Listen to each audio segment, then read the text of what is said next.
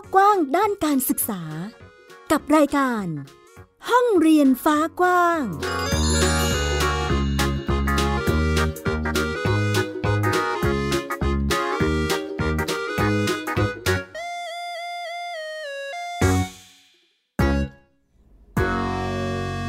สวัสดีค่ะ ต้อนรับคุณผู้ฟังทุกท่านเข้าสู่รายการห้องเรียนฟ้ากว้าง กลับมาพบกับหมิวไอยดาสนศรีเช่นเคยนะคะ ฟังกันได้สดๆ แบบนี้ที่ www.thaipbspodcast.com ค่ะ แล้วก็ฟังผ่านแอปพลิเคชันก็ได้นะคะ กับแอปพลิเคชัน Thai PBS Podcast ที่คุณสามารถฟังได้ง่าย แล้วก็สะดวกมากๆ เพียงแค่ดาวน์โหลดได้นะคะ ทั้งระบบ iOS แล้วก็ระบบ Android เลย สามารถฟังได้ผ่านมือถือ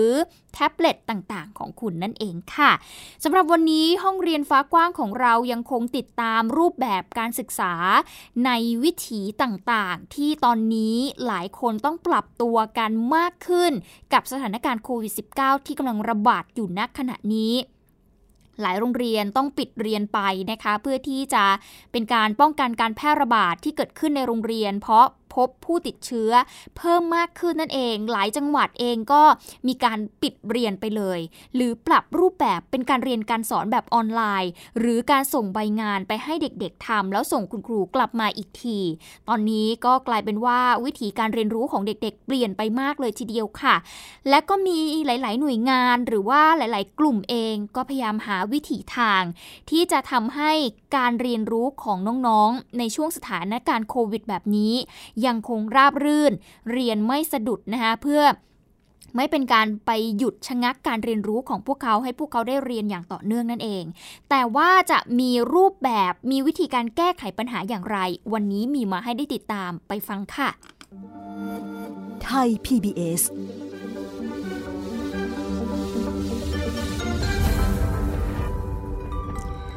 ต้องบอกเลยนะคะ คุณผู้ฟังว่ามีปรากฏการณ์หนึ่งที่เกิดขึ้นหลังจากที่ทางสบคเขามีมาตรการล็อกดาวน์นั่นก็คือการตั้งหลักของโรงเรียนหลายแห่งค่ะ ที่ตอนนี้พร้อมใจการประกาศเป็นสัปดาห์ปลอดการเรียน เปลี่ยนการสอน อย่างที่โรงเรียนพัฒนาวิทยาลัยที่จังหวัดสงขลา ที่นี่เขาประกาศหยุดการเรียนการสอน 1 สัปดาห์ด้วยกันตั้งแต่วันที่ 10ถึง15 กรกฎาคมที่ผ่านมานะคะทำให้นักเรียนเนี่ยได้มีเวลาพักผ่อน ได้มีเวลาไปสะสางงานที่มีการค้างค้างอยู่ หรือว่าคุณครูเองก็จะมีเวลาในการ ออกแบบการเรียนรู้แบบใหม่ ๆ ให้มันสอดรับกับสถานการณ์ณตอนนี้นั่นเองก็ถือว่าเป็นช่วงพักผ่อนไป ฝั่งทางโรงเรียนในกรุงเทพมหานครอย่างเบญจมราชาลัยค่ะ ก็ประกาศให้วันที่ 19ถึง23 กรกฎาคมนี้เป็นสัปดาห์ปลอดการบ้าน ลดภาระงานนักเรียนนะคะ เช่นเดียวกับที่สตรีศรีสุริโยไทย กรุงเทพคริสเตียน วิทยาลัย แล้วก็สาธิตมสว ประสานมิตร ฝ่ายมัธยม นี่ก็ประกาศงดเรียนออนไลน์เป็นเวลา 1 สัปดาห์เหมือนกันค่ะ เพื่อเป็นการพักผ่อนแล้วก็คลายเครียดให้กับเด็กๆ ในช่วงสถานการณ์แบบนี้เนาะเมื่อโรงเรียนเป็นหนึ่งในชุมชนที่ถือว่ามีความเสี่ยงต่อการติดเชื้อ บางชุมชนกลายเป็นคลัสเตอร์ใหญ่ใช่ไหมคุณผู้ฟังอย่างที่เราทราบกันดีว่า พอเปิดเทอมไปเพียงไม่กี่วัน เกิดการติดเชื้อเพิ่มขึ้นเป็นจำนวนมากทำให้โรงเรียนเนี่ยกลายเป็นพื้นที่เสี่ยงไปแล้วนะคะ ดังนั้นการเรียนก็ต้องปรับรูปแบบใหม่ แน่นอนว่าคุณครูมีการส่งใบงานให้กับเด็กๆ เนี่ย เอาไปเรียนรู้ด้วยตนเอง อันนี้ก็ถือไม่ปลอดภัยเป็นอีกรูปแบบหนึ่งเหมือนกันนะ เพราะต้องผ่านการสัมผัสเชื้อบางทีผู้ปกครองต้องไปรับใบงานที่โรงเรียนดีหน่อย สัปดาห์ก่อนๆเราเคยนำเสนอไปแล้วอย่างเช่นกล่องความรู้ใช่ไหมคะ ที่เป็นคิสบ็อกอะไรอย่างเงี้ยส่งคือผู้ปก ไม่ใช่ผู้ปกครองสิ คุณครูจัดแจง จัดหนังสือจัดใบงาน ส่งเป็นกล่องไปรษณีย์ไปให้ผู้ปกครอง อันนี้ถือเป็นการลดภาระและลดการพบเจอการพบปะกัน ยังโอเค แต่ว่ายังมีอีกหลายที่ที่อาจจะยังปรับตัวไม่ได้ ยังถือเป็นพื้นที่เสี่ยงอยู่ ดังนั้นการเรียนออนไลน์ เลยถือเป็นช่องทางเดียวค่ะที่เด็กๆเนี่ยเขามีโอกาสที่จะได้เรียนรู้และได้พบปะคุณครูโดยที่ ไม่เกิดความเสี่ยงนั่นเองนะคะ แต่ว่ามันก็ยังมีกลุ่มเด็กที่ก็ยังมีอุปสรรคในการเรียนออนไลน์อยู่เหมือนกันเนาะเพราะบางคนอาจจะไม่มีอุปกรณ์ในการเรียนเนาะก็ต้องเข้าใจตรงจุดนี้ด้วย ล่าสุดค่ะ ปัญหานี้พยายามที่จะแก้ไขอยู่เหมือนกันนะคะ โดยนิสิตจุฬาลงกรณ์มหาวิทยาลัยค่ะ เขาได้เปิดแคมเปญน้องฉันต้องได้เรียน เชิญชวนสังคมส่งต่อสมาร์ทโฟนให้กับเด็กๆ เพื่อใช้เรียนออนไลน์กันนะคะ เพื่อเป็นการเพิ่มโอกาสทางการเรียนรู้ให้กับเด็ก ที่เขายังขาดโอกาสเขายังขาดอุปกรณ์อยู่ จะเป็นอย่างไรไปติดตามจากรายงานของคุณศศิธรสุขบดค่ะ ในชั่วโมงที่ทุกพื้นที่กลายเป็นคลัสเตอร์ได้ทุกเมื่อ องค์การบริหารสโมสรนิสิตจุฬาลงกรณ์มหาวิทยาลัย กับเครือข่ายทางสังคมคณะใกล้เที่ยงคืน เปิดแคมเปญน้องฉันต้องได้เรียน น้องฉันต้องได้เรียนเนาะฉันก็อาจจะสื่อถึงพี่ๆที่แบบว่าเออเราสนใจที่จะมาแก้ปัญหาตรงนี้ แล้วก็เป็นคนที่อยากจะส่งต่อมือถือที่อาจจะไม่ได้ใช้แล้วให้น้องๆ ส่วนน้องๆก็สื่อถึงน้องๆ ที่ตอนนี้ยังอยู่ในระบบการศึกษา แล้วก็มีความเปราะบาง แล้วก็มีความเสี่ยงที่จะหลุดออกจากระบบการศึกษา เมื่อมือถือคือโอกาส พวกเขามองว่าสมาร์ทโฟน ควรเป็นสวัสดิการขั้นพื้นฐานด้านการศึกษาที่ทุกคนเข้าถึงได้ แล้วก็เราอยากให้มันเป็นแคมเปญในเชิงที่ว่าเป็นภารกิจระหว่างกันนะคะ ระหว่างพี่กับน้องที่จะทำให้น้องๆ เนี่ยเขาได้มีสิทธิขั้นพื้นฐานของเขาคือการศึกษา ไม่อยากให้มีใครที่จะต้องอหลุดออกจากระบบการศึกษา เพราะว่าความไม่พร้อมตรงนี้ อยากให้เราเนี่ยได้มองเห็นว่าเออมันมีคนรอบตัวเราที่อาจจะกำลังลำบาก แล้วก็โดยเฉพาะกลุ่มเปราะบางอย่างเช่นเด็กๆการศึกษามันเป็นสิทธิขั้นพื้นฐานเนาะเป็นสิ่งที่พัฒนาคุณภาพชีวิตของคนอะไรเงี้ยค่ะแล้วก็ไม่อยากจะให้มีใครสูญเสียโอกาสตรงนี้ไป ในระยะนำร่อง น้องฉันต้องได้เรียน อาสาเป็นศูนย์กลางชวนสังคมส่งต่อสมาร์ทโฟนให้น้องๆ ในชุมชนรอบจุฬาลงกรณ์มหาวิทยาลัย 13 โรงเรียน ที่ยังขาดอุปกรณ์เรียนออนไลน์ 24 เครื่อง สามารถส่งสมาร์ทโฟนมาสนับสนุนโดยจ่าหน้ากล่องพัสดุถึงครูพลเทพดำรงตระกูลกิจ โรงเรียนพุทธจักรวิทยา กรุงเทพมหานคร ตามที่อยู่นี้ โดยมีศูนย์กลางประสานงานที่เพจ Facebook องค์การบริหารสโมสรนิสิตจุฬาลงกรณ์มหาวิทยาลัย ก็อยากจะ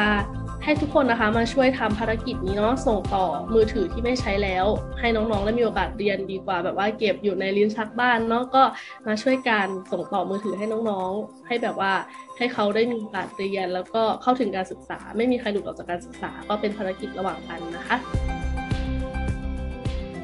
ระหว่างนี้เครือข่ายนิสิตจะตรวจเช็คสมาร์ทโฟน ลงทะเบียนซิมอินเทอร์เน็ตและแอปพลิเคชัน เตรียมส่งมอบให้นักเรียนตั้งแต่ 20 กรกฎาคมนี้เป็นต้นไป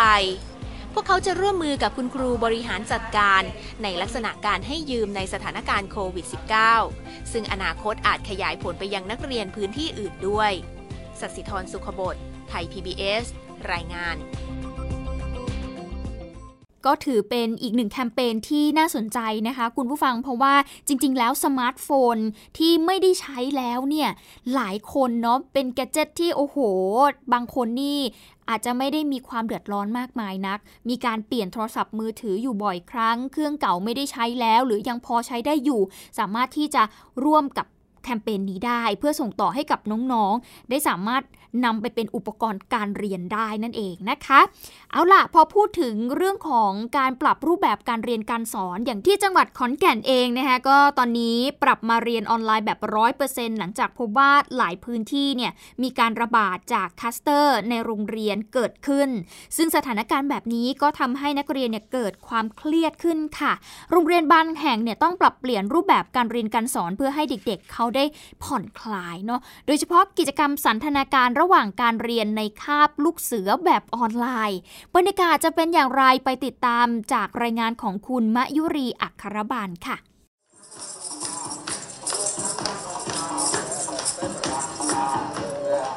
นี่เป็นกิจกรรมสันทนาการระหว่างการสอนคาบวิชาลูกเสือ เพื่อให้เด็กๆ ได้ผ่อนคลาย หลังจากที่ต้องเครียดกับการเรียนออนไลน์มาตลอดทั้งวัน โดยเด็กๆที่มีความพร้อม แต่งกายด้วยชุดลูกเสือเพื่อให้เกิดการมีส่วนร่วม ผู้บริหารโรงเรียนอนุบาลสีซัมสูง อำเภอซำสูง จังหวัดขอนแก่นระบุว่า แม้จะเป็นการเรียนออนไลน์แบบร้อยเปอร์เซ็นต์แต่การสอนจะใช้เวลาประมาณร้อยละห้าสิบของข้ามเรียน ที่เหลือให้เด็กๆ ได้ทำใบงาน ส่วนการเรียนการสอนในแต่ละวิชาต้องปรับเปลี่ยนรูปแบบ เพื่อให้สอดคล้องกับสภาพแวดล้อมของเด็กนักเรียน เราเราอยากจะสื่อสารว่าการการเรียนลูกเสือเนี่ยมันสามารถที่จะทำให้เราเนี่ยมีมีทักษะทางด้านชีวิตนะครับ โดยที่ไม่ได้ยึดติดว่าเราจะต้องมาโรงเรียน เพราะว่ามาช่วงนี้ก็ไม่ปลอดภัยครับ บางโรงเรียนอาจจะไม่ได้มีการสอนวิชาลูกเสือหรือว่าสอนแนครับแนวแต่ทำไมของเราเนี่ยต้องเรียนลูกเสือแบบครูออปชั่นขนาดนี้คะ คือทุกวิชาเราจะเรียนแค่ 50%ของเวลาเรียนที่เหลือก็ทำงานเพื่อไม่ให้เด็กเครียด แล้วลูกเสือเนี่ยเราต้องการสื่อสารว่าโรงเรียนเอกชน แม้กระทั่งวิชาลูกเสือเราก็ทำก่อนการเรียนการสอนครูประจำชั้นจะให้เด็กๆมีส่วนร่วม หากตอบคำถามถูกจะได้เลือกเพลงที่ตัวเองชื่นชอบ ถือเป็นกลยุทธ์เพื่อเรียกความสนใจจากเด็กๆ ซึ่งก็ถือว่าเด็กนักเรียนให้การตอบรับเป็นอย่างดี เพราะว่าเรียนออนไลน์มันเครียดนะคะคุณแม่ แล้วทีนี้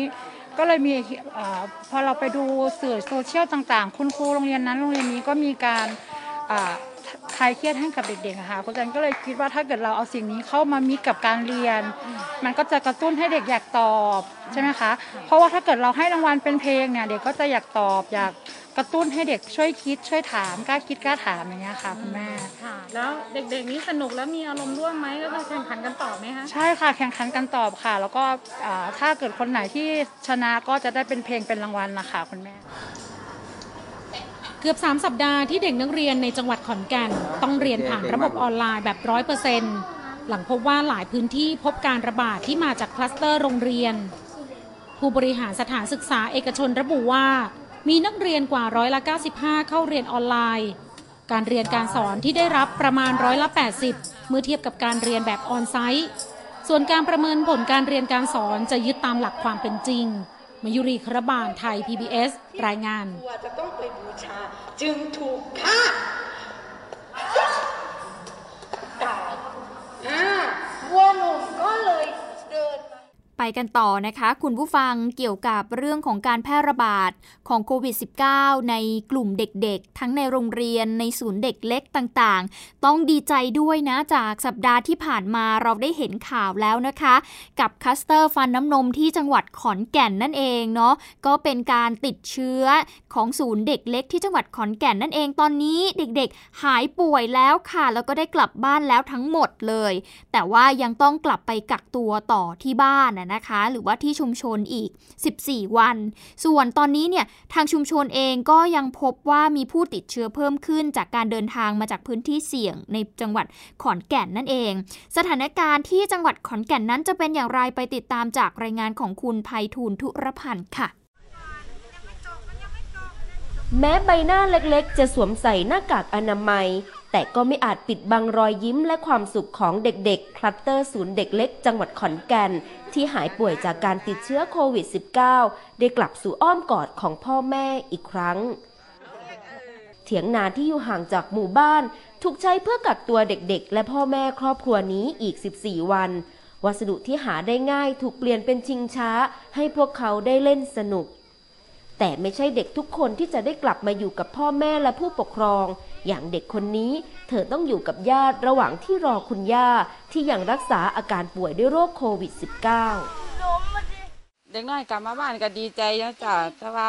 ถ้าเห็นรถอหย่างแปลกๆก็สงตื่นตื่นสงย่านนะจ้ะย่านได้กลับไปอีกเนาะเพราะว่าเพิ่นก็บ่เคยห่างแม่จากเกียนะจ้ะอยากกลับไปโรงพยาบาลแล้วเนาะจ้าตอนนี้ก็เขาดูแลทั้งผู้ลูกเข้าแหละก็เป็นของไอเป็นหลานนะจ้าเป็นหลานผู้หนึงจ้ะอ่า เพราะว่าอันย่าเพิ่นก็ไปรักษาตัวอยู่ศรีนครินทร์ค่ะแล้วท่านได้กลับมา หลังเข้ารับการรักษา 10 วันเด็กๆ และคุณครู 42 คนจากคลัสเตอร์ศูนย์พัฒนาเด็กเล็กตำบลศรีสุขอำเภอศรีชมพู ก็ได้กลับบ้าน ท่ามกลางความยินดีของทุกภาคส่วน ระหว่างการกักตัวจะมีแพทย์มาติดตามดูแลสภาพจิตใจ มีอสมมาคอยดูแลเรื่องสุขภาพ และมีองค์กรปกครองส่วนท้องถิ่น ฝ่ายปกครอง และเพื่อนบ้านนำอาหารและสิ่งของที่จำเป็นมามอบให้ พวกเขาบอกว่าจะดูแลกันและกันจนจะผ่านวิกฤตนี้ยังว่าอยากให้โรคนี้เชื่อตัวนี้ให้ออกไปจากประเทศไทยโดยเร็วที่สุดพ่อแม่พี่น้อง ในประเทศไทยเฮาก็สิได้ดำรงชีวิตประจำวันอยู่แบบสบายบ่ต้องมากังวลว่าเมื่อใดเชื่อสิเข้ามาหาตัวเจ้าของครับท่ามกลางความดีใจของคนในชุมชน แต่เอ็มออนชายโนนทัน ครูศูนย์เด็กเล็กตำบลศรีสุขที่หายป่วยและได้กลับบ้าน ก็ได้รับข่าวร้ายว่าลูกชายก็ติดเชื้อและยังรักษาตัวอยู่ ส่วนแม่อายุ 67 ปี ที่ติดเชื้อโควิด -19 จากเธอ ก็ได้เสียชีวิตแล้ว ระหว่างที่เธอรักษาตัว จัดสรรวัคซีนมาซะก็ต้องแจกจ่ายเงินหรอก เอาเงินที่ไปนี่มาจะมาแจกจ่ายนะไปซื้อวัคซีนมาฉีดให้ประชาชน ให้ครบทุกคนใช่จ้ะมันเป็นแต่ย่าน เพราะว่าเกิด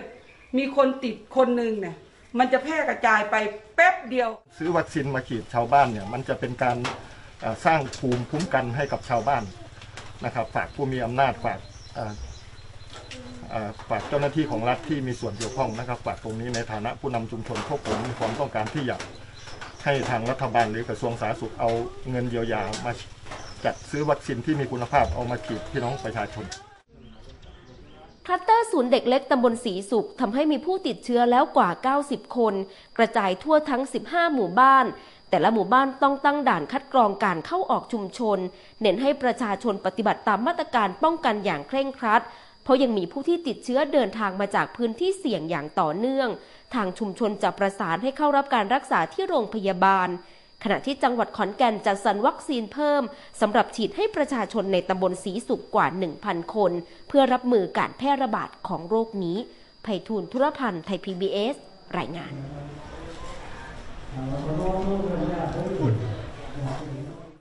ก็ดีใจกับเด็กๆด้วยนะคะ แล้วก็ส่งกำลังใจไปยังคนในพื้นที่ด้วยนะตอนนี้เรียกได้ว่าไม่ใช่แค่ขอนแก่นนะ แต่ทุกพื้นที่เลยจริง ๆ เพราะว่าด้วยสถานการณ์โควิดที่มันทำให้เราเนี่ย ต้องหยุดชะงักไปหลายอย่าง อย่างเช่น การให้แคมป์คนงานปิดไปและหลายคนไม่สามารถที่จะอยู่ในพื้นที่กรุงเทพมหานครหรืออื่น ๆ ได้ ต้องกลับภูมิลำเนานะคะ ดังนั้นการปฏิบัติตัวตามมาตรการของทางกระทรวงสาธารณสุขเนี่ยเป็นเรื่องที่สำคัญกลับไปกักตัวดูอาการของตัวเอง เพื่อไม่เป็นการไปแพร่เชื้อให้กับคนในครอบครัว หรือคนใกล้ชิดที่อยู่ในหมู่บ้านเดียวกันกับคุณ ก็ถือเป็นเรื่องดีนะคะ คุณผู้ฟังดังนั้นดูแลกันด้วยทั้งตัวเด็กแล้วก็ตัวผู้ใหญ่ด้วยนะคะ จะว่าไปแล้วนอกจากศูนย์เด็กเล็กอีกหนึ่งกลุ่มที่น่าสนใจไม่แพ้กันนั่นก็คือโรงเรียนประจำค่ะ คุณผู้ฟัง คือโรงเรียนประจำเนี่ยก็จะไม่เหมือนโรงเรียนทั่วไปเนาะที่อ่าโอเค ต้องเรียนแล้วก็กลับบ้านไป แต่ว่าโรงเรียนประจำก็จะเป็นโรงเรียนที่กินนอนอยู่ในโรงเรียนเลยทำให้เด็กๆเเขาก็จะอยู่กันเป็นกลุ่มก้อนใช่ไหมคะ มันก็อาจจะมีข้อดีข้อเสียเนาะแต่วันนี้เราเรามาว่ากันด้วยโจทย์การจัดการ school isolation ภายในโรงเรียนค่ะ หรือว่าการควบคุมโรคแบบไม่ตัดตอนการเรียนรู้ของเด็กๆ ในภาคเรียนนี้ ตัวอย่างที่กำลังทำอยู่ตอนนี้เลยก็คือคัสเตอร์ใหญ่ที่สุดของจังหวัดลำปาง ที่นี่พบการติดเชื้อ ในโรงเรียนศึกษาสงเคราะห์จิตอารีที่ตำบลพระบาทอำเภอเมืองลำปางนะคะ ที่นั่นเนี่ยเป็นโรงเรียนประจำที่รับดูแลเด็กๆ จากหลายพื้นที่ทั่วภาคเหนือเลย เปิดสอนตั้งแต่ชั้นอนุบาลไปจนถึงมัธยมศึกษาตอนปลายค่ะโรงเรียนนี้เนี่ยมีคุณครูแล้วก็นักเรียนกว่า 800 คนหนึ่งสัปดาห์ที่ผ่านมาพบการติดเชื้อเป็นกลุ่มก้อนกว่า 100 คนแล้วนะคะ โรงเรียนนี้เขามีวิธีการจัดการกับวิกฤตในครั้งนี้เป็น 2 ส่วนด้วยกันค่ะ ส่วนแรกก็คือกลุ่มเด็ก 121 คนที่ไปกลับ อันนี้คือก็ให้เด็กๆ เนี่ยกักตัวที่บ้านเลย 14 วัน มีครอบครัวแล้วก็มีชุมชน ช่วยกันดูแลเด็กๆ กลุ่มนี้ไปนะคะ ส่วนกลุ่มเด็กๆที่นอนอยู่ที่หอพักเนี่ยนะคะ มีกว่า 758 คน อันเนี้ยก็จะจัดแบ่งโซนควบคุมโรค โดยจะมีคุณครูในการช่วยดูแลเป็นหลักนะคะ ใน 758 คนจะถูกแบ่งเป็น 3 กลุ่มด้วยกัน กักตัวตามมาตรการควบคุมโรค 28 วัน กลุ่มที่ 1 คือกลุ่ม A หรือสีแดง ก็คือกลุ่มน้องๆที่ตรวจพบว่า มีเชื้อแล้วเนี่ยนะคะหรือว่าติดเชื้อแล้วเนี่ยจะให้แยกตัวออกมารักษา โดยจะมีคุณหมอมีพยาบาลคอยดูดูแลอย่างใกล้ชิดที่โรงเรียนเลย กลุ่ม B หรือว่ากลุ่มสีเหลือง ก็จะเป็นน้องๆ กลุ่มเสี่ยงสูง อันนี้จะรอผลตรวจ แล้วก็อาจจะมีอาการเล็กน้อยอย่างเช่น มีน้ำมูก กลุ่มนี้เนี่ยต้องเฝ้าระวังค่ะ ส่วนกลุ่มที่ 3 คือกลุ่ม C หรือสีเขียว ก็คือน้องๆ กลุ่มเสี่ยงต่ำ ไม่มีอาการหรืออะไรนะคะล่าสุดมีรายงานว่ามีนักเรียนที่ติดเชื้อ ถูกส่งตัวไปรักษาที่โรงพยาบาลแล้วกว่า 6 คนสำหรับโรงเรียนแห่งนี้เวลานี้เรียกว่าภาระใหญ่ของทางโรงเรียนก็คือการควบคุมโรค แต่ภารกิจหลักที่สำคัญอีกอย่างคือ ต้องมีการจัดการเรียนการสอนให้กับเด็กๆ กลุ่มสีเหลืองและสีเขียว เพื่อไม่ให้ความรู้ของนักเรียนนั้นสะดุดค่ะ เขายังสามารถเรียนต่อไปได้ในขณะที่อาการเขาไม่ได้แย่มากนะคะ เรียนควบคู่ไปด้วย จะเป็นอย่างไรเดี๋ยวเราไปฟังเสียงของผู้อำนวยการโรงเรียนศึกษาสงเคราะห์จิตอารี จังหวัดลำปาง คุณเดชสุธรรมปวงค่ะสำหรับการเรียนการสอนนะครับ เราก็จะ สามารถดำเนินกิจกรรมการเรียนการสอนได้ตามปกติ เช่น เด็กกลุ่ม C กลุ่ม C ที่จะเข้ามาทำกิจกรรมต่างๆ ก็ให้เข้าทำเป็นกลุ่ม เป็นกลุ่มโดยกลุ่ม C นี่ก็คือคือกลุ่มที่ทำการคัดกรองแล้วว่าเป็นไม่ไม่เป็นอะไร ก็จะเข้ามาสามารถทำการเรียนการสอนได้ โดยอาจจะใช้วิธีการเรียนการสอนทั้งออนไลน์ หรือการมอบหมายงานนะครับโดยโดยครูผู้สอนที่เรามีตารางตารางสอนอยู่แล้วนะครับสำหรับ กลุ่ม B นะครับก็ทำเช่นเดียวกันกับกลุ่ม C นะครับ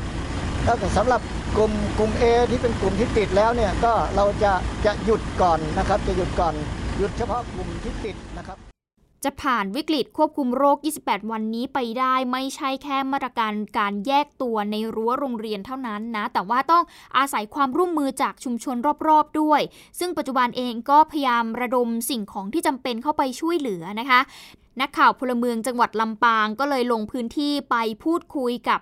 คนในชุมชนนะคะ นั่นก็คือประธานชุมชนจิตอารีวิลเลจหนึ่งจังหวัดลำปางค่ะ ทางชุมชนของเรานะคะจะเป็นจุดนะคะที่จะรองรับสิ่งของที่บริจาคนะคะ โดยที่ชุมชนของเราจะมีคณะกรรมการชุมชนนะคะ แล้วก็พี่ๆจิตอาสาภายในชุมชนนะคะ เข้ามาช่วยในการที่จะรับสิ่งของแล้วก็คัดแยกนะคะ เพื่อจะ ทำการลำเลียงสิ่งของที่จำเป็นในแต่ละวัน ณ ตอนนี้นะคะสิ่งของที่จำเป็นที่ต้องใช้ก็คือชุดเครื่องนอนนะคะ ซึ่งจะต้องขยายโรงพยาบาลสนามออกไปนะคะ เป็นผ้าห่ม ผ้าปูที่นอนหมอนมุ้งนะคะ แล้วก็พัดลมนะคะที่ซึ่งจำเป็นกับนักเรียนมากนะคะ แล้วก็ถุงดำถุงแดงที่จะใช้คัดแยกขยะนะคะ ในแต่ละวันซึ่งมีจำนวนมาก จะเห็นได้ว่าการควบคุมคลัสเตอร์โรงเรียนประจำของจังหวัดลำปางรอบนี้ มีรูปแบบคล้ายๆ กับการควบคุมคลัสเตอร์ ศูนย์พัฒนาเด็กเล็กเทศบาลตำบลแม่คือจังหวัดเชียงใหม่ แล้วก็ที่ศูนย์พัฒนาเด็กเล็กเทศบาล เวียงลอที่อำเภอจุนจังหวัดพะเยานะคะเพราะว่าทั้ง 3 ที่เนี่ยใช้กลไกด้านสาธารณสุข คนในชุมชน แล้วก็ตัวโรงเรียนในการช่วยเหลือกันให้ผ่านพ้นวิกฤตในแต่ละครั้งไปได้นั่นเองนะคะ ก็ถือเป็นอีกหนึ่งรูปแบบนะคะในการที่จะช่วยเหลือดูแลกันในสถานการณ์แบบนี้ชีวิต สุขภาวะของเด็กๆ ก็ถือเป็นเรื่องสำคัญที่ผู้ใหญ่ไม่ควรมองข้ามตอนนี้เป็นห่วงทุกเพศทุกวัยจริง ๆ นะคะ อีกหนึ่งประเด็นที่ได้รับผลกระทบจากสถานการณ์โควิด -19 นั่นก็คือเรื่องของการจ่ายค่าเทอมนะคะ แน่นอนว่าการประกาศให้มีการเรียนการสอนแบบออนไลน์ โรงเรียนเอกชนเนี่ยถือว่าผู้ปกครองเนี่ยได้รับผลกระทบไม่น้อยเลยทีเดียวไม่ใช่แค่ เด็กกลับไปเรียนเองที่บ้านนะคุณผู้ฟังแต่บางครั้งเนี่ยต้องจ่ายค่าเทอมเท่าเดิม แต่ประสิทธิภาพการเรียนหรือว่า รูปแบบการเรียนการสอนมันอาจจะไม่เต็มศักยภาพ อันนี้ก็เลยทำให้หลายคนรู้สึกกังวล แล้วก็หลายคนรู้สึกว่า ขอลดค่าเทอมได้ไหม เรื่องนี้เป็นประเด็นถกเถียงกันอยู่ไม่น้อยเลยทีเดียวค่ะ หลังจากที่ทางกระทรวงศึกษาธิการเองก็ได้มีการออกประกาศให้สถานศึกษาโดยเฉพาะโรงเรียนเอกชน ให้ปรับลดค่าเทอมแล้วก็ค่าธรรมเนียม เพื่อเป็นการแบ่งเบาภาระผู้ปกครองในช่วงโควิด -19 ที่มีการระบาดอยู่นะตอนนี้นะคะ แต่ว่าผู้บริหารสถานศึกษาเอกชนในจังหวัดขอนแก่นเองก็บอกค่ะว่าอาจจะไม่สามารถทำได้ เพราะว่าโรงเรียนเนี่ยยังต้องจ้าง แล้วก็จ่ายเงินเดือนบุคลากรอยู่คุณครูและบุคลากรของโรงเรียนอนุบาล สุรสวดีอำเภอเมืองจังหวัดขอนแก่นกว่า 50 คนเนี่ย ก็ยังคงต้องมาโรงเรียนตามปกติ เพื่อที่จะสอนออนไลน์ให้กับเด็กๆ รวมไปถึงการมอบใบงานให้กับผู้ปกครองเพื่อให้เด็กๆเนี่ยได้เอาไปทำแล้วก็ส่งให้กับคุณครูนะคะครูบอกว่าแม้จะเป็นการเรียนการสอนแบบออนไลน์ร้อยเปอร์เซ็นต์แต่ก็ต้องทำงานตามปกติ และมีบางชั้นเรียนที่ต้องเพิ่มเวลาสอนอย่างเช่น สอนในช่วงเวลา6โมงเย็นหลังจากที่ผู้ปกครองเลิกงาน เพื่อที่จะช่วยทบทวนความรู้ให้กับเด็กๆ และโรงเรียนเอกชนเองก็ยังต้องจ่ายเงินเดือนให้กับบุคลากรตามเดิม ไม่ได้ปรับลดแต่อย่างไร เดี๋ยวไปฟังเสียงของคุณครูโรงเรียนอนุบาลสุรสวดีจังหวัดขอนแก่นค่ะ คุณวราพรสุวรรณขินค่ะ ภาระค่าใช้จ่ายของครูปอคือมีทั้งนวดรถมอไซค์มีทั้งบ้านนะคะ แล้วต้องให้คุณพ่อคุณแม่อีก คือภาระไม่ได้ลดลงเลย แต่ว่าเราก็จะมีส่วนค่าของชีพที่เราได้ได้จากทางโรงเรียนเป็นรายได้เสริมมาค่ะ เช่น ค่าสอนพิเศษ ค่าสอน ค่ายอะคาเดมี่แบบนี้ค่ะ คือจะไม่มีเข้ามาเลย เราจะได้แค่ส่วนของเงินเดือน แต่ว่าภาระเราอยู่สูงแบบนี้แต่เงินของเราลดลง ตัวแทนสมาคมโรงเรียนเอกชน จังหวัดขอนแก่นเองก็มีการประชุมหารือแผนการจัดการเรียนการสอนอย่างมีประสิทธิภาพ รวมไปถึงพิจารณาการชดเชยให้กับผู้ปกครองในส่วนค่าอุปโภคบริโภค โดยเฉพาะงบกิจกรรมพัฒนาผู้เรียนอย่างเช่น การจัดค่าย ทัศนศึกษาที่ไม่สามารถไปศึกษาดูงานได้ ในส่วนนี้เนี่ยก็จะมีการคืนให้กับผู้ปกครองไปนะคะ ส่วนการปรับลดค่าธรรมเนียม หรือว่าค่าเทอมเนี่ยอันนี้ยอมรับว่าทำได้ยากค่ะ เพราะว่าทางโรงเรียนเนี่ยยังต้องจ่ายเงินเดือนให้กับบุคลากรแบบเต็มร้อยอยู่นะคะ คือเราก็ไม่อยากให้เป็นภาระกับรัฐบาลมากนะคะเพราะฉะนั้นอาจจะเป็นการผันงบประมาณ หมายถึงว่างบประมาณที่ปกติแล้วเนี่ยโรงเรียนเอกชนได้รับอุดหนุนจากรัฐบาลนะคะก็แทนที่อย่างเช่นว่ากิจกรรมพัฒนาผู้เรียนนะคะ คือแทนที่จะต้องเราไม่ได้ใช้อะเพราะนักเรียนไม่ได้ไม่สามารถที่จะไปค่ายจัดค่ายหรือจัดอะไรต่างๆได้ผันงบประมาณตรงนี้ไปเป็นอย่างอื่นได้ไหมอะไรแบบนี้ และนั่นก็คือเสียงของคุณรัตนาพรวัฒนศัพท์ค่ะ ที่ปรึกษาสมาคมโรงเรียนเอกชน จังหวัดขอนแก่น ซึ่งนายกันตรีเนืองศรีนะคะรองศึกษาธิการจังหวัดขอนแก่นเองก็บอกว่าทางสมาคมโรงเรียนเอกชนก็ได้มีการยื่นข้อเรียกร้องให้ลดส่งเงินสมทบที่ผู้บริหารโรงเรียนเอกชนจะต้องจ่ายจากร้อยละสามให้เหลือร้อยละหนึ่งโดยการแก้ไขพระราชบัญญัติแบบเฉพาะกิจ รวมไปถึงการชะลอเพื่อพักชำระหนี้ให้กับโรงเรียนเอกชนที่กู้เงินผ่านกองทุนของศึกษาธิการนะคะ จังหวัดขอนแก่นเองก็มีโรงเรียนเอกชนกว่า 126 แห่งด้วยการมีผลการสอบถาม ไปยังสถานศึกษา 90 แห่งเนี่ยพบว่ามียอดค้างชำระค่าเทอม ปี 2563 กว่าร้อยละ 23 ส่วนปีการศึกษา 2564 เนี่ยค้างค่าเทอมร้อยละ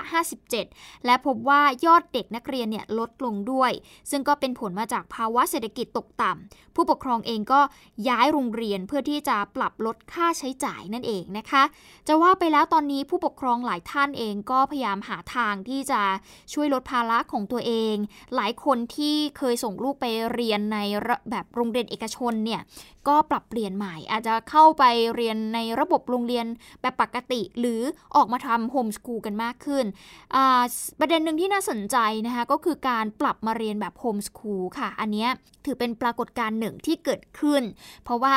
ทางด้านกลุ่มเครือข่ายบ้านเรียนหรือว่า คนที่ทำโฮมสคูลเองเขาก็ออกมาบอกนะคะว่าปีการศึกษา